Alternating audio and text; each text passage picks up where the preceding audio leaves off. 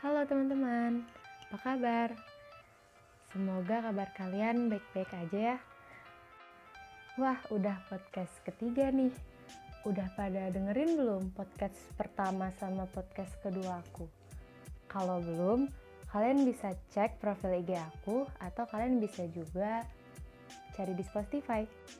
Insya Allah podcastnya bermanfaat. Sebelum aku mulai podcast aku, aku mau perkenalan lagi deh kali aja yang dengerin kali ini ada yang masih belum kenal sama aku. Kenalin nama aku Delalia Aalia. Aku mahasiswa baru Fakultas Kedokteran Gigi Universitas Lambung Mangkurat. NIM aku 2011111220033 Aku dari kelompok 2 Optikus dengan bindam Kak Afifah Rahmadella. Asalku dari kota Banjarbaru. Di podcast ketiga ini, aku mau membahas tentang kedisiplinan dan manajemen waktu. Kata disiplin ini udah nggak asing ya di telinga kita. Disiplin sendiri artinya sikap taat pada diri seseorang terhadap sesuatu yang merupakan tanggung jawabnya. Simpelnya, arti dari disiplin itu adalah taat aturan. Gimana sih contoh dari disiplin itu? Gimana sih contoh disiplin itu? Contohnya aja nih dalam kehidupan sehari-hari. Olahraga setiap pagi, belajar setiap malam, atau ikut ekstrakurikuler setiap sore, dan lain-lain. Olahraga setiap pagi, mengumpulkan tugas tepat waktu, masuk kelas tepat waktu, dan masih banyak lagi. Tentunya disiplin ini dilakukan karena niat dari diri sendiri. Jadi disiplin itu bukan paksaan dari orang lain, melainkan memang niat dari diri seseorang untuk melakukan suatu kegiatan yang merupakan tanggung jawabnya.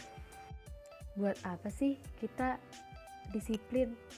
Emang apa manfaatnya buat kita? Menurut aku, disiplin itu bermanfaat banget. Gak cuma buat diri kita sendiri, tapi juga buat orang lain.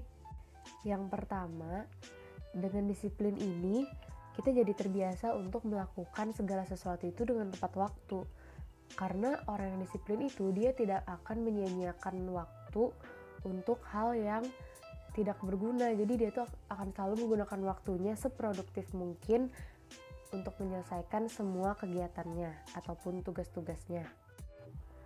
Lalu disiplin ini juga bisa bikin kita lebih tenang loh. Kita ambil contoh nih. Kita punya tugas deadline-nya hari Sabtu hari Kamis kita sudah selesai nih ngerjain tugasnya. Hari Jumat hari Sabtunya kita santai kan? Udah tenang kan? Udah nggak ada pikiran lagi kalau tugasnya belum dikerjain atau apa? Coba bayangkan kalau kita baru mengerjakannya satu hari sebelum deadline atau bahkan beberapa jam sebelum deadline. Kita pasti panik ketika mengerjakannya nggak tenang gelisah dan apabila kita panik, pikiran kita itu jadi tidak jernih. Akibatnya, tugas yang kita kerjakan juga nggak maksimal. Nah, itu tadi manfaat yang kedua. Yang ketiga, disiplin ini dapat membuat kita menjadi pribadi yang lebih terorganisir, pribadi yang mandiri, pribadi yang patuh akan aturan-aturan dan masih banyak lagi manfaat dari disiplin ini. Kalau kalian mau tahu manfaat lainnya, yuk dari sekarang kita disiplin. Gimana caranya biar bisa disiplin? Salah satu caranya yaitu kita harus bisa memanajemen waktu kita dengan baik. Disiplin ini erat kaitannya dengan waktu agar kita bisa menjadi pribadi yang disiplin, salah satu caranya kita harus bisa memanajemen waktu kita dengan baik. kita harus bisa mengatur jadwal kegiatan kita agar tugas-tugas atau pekerjaan lainnya dapat selesai tepat waktu. Dalam satu hari kita memiliki waktu 24 jam. Oleh karena itu, uh, perlu sekali manajemen waktu ini agar kegiatan di esok harinya itu terarah. Kita langsung tahu apa yang harus dilakukan esok harinya. Oh, pagi ngerjakan ini. Lalu mengerjakan ini, lalu ini, ini. Kegiatannya itu sudah terarah. Jadi penting sekali manajemen waktu ini agar kita bisa menjadi diri yang disiplin, dan menjadi pribadi yang lebih mandiri. Nah, di sini aku punya tips nih, gimana caranya untuk memanajemen waktu dengan baik. Yang pertama, kita tetapkan dulu tujuan jangka pendeknya dan jangka panjang. Dengan kita menuliskan tujuan kita, hal ini bisa membantu kita untuk memahami dengan jelas apa nih nanti yang harus dicapai. Oh, ke depannya harus apa?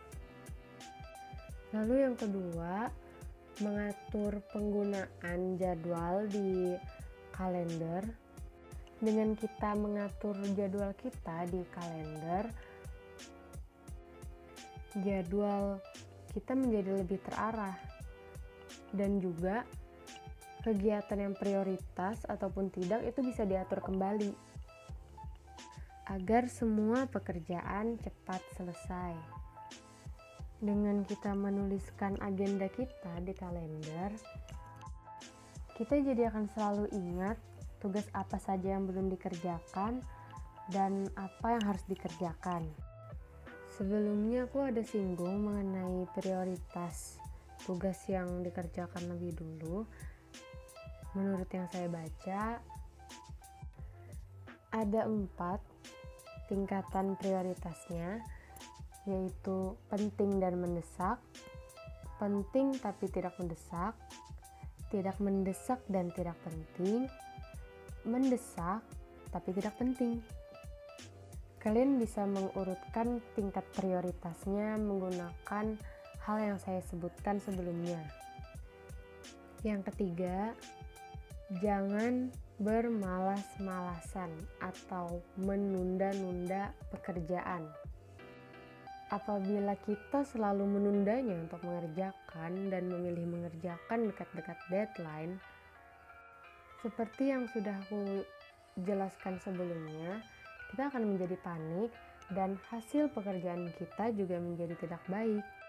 Oleh karena itu, paksa diri kita untuk melakukan apa yang sudah kita rencanakan sebelumnya. Paksa. Sekian itu aja sih tips dari aku. Selalu ingat bahwa setiap orang itu memiliki waktu yang sama setiap harinya. Setiap orang sama-sama memiliki waktu 24 jam dalam sehari. Namun tidak semua orang yang bisa memanfaatkan waktunya dengan baik. Sekali kalian mampu, langsung saja dikerjakan Jangan pernah membuka celah sedikit pun untuk sebuah penyesalan di kemudian hari. Oke, itu dulu untuk podcast yang ketiga. Aku harap podcast ini bermanfaat untuk kita semua. Terima kasih buat kalian yang sudah dengar podcast ini. Selamat melanjutkan aktivitas. Semoga semua urusannya dilancarkan hari ini ya. Amin. Oke, aku pamit undur diri ya. Dadah semua.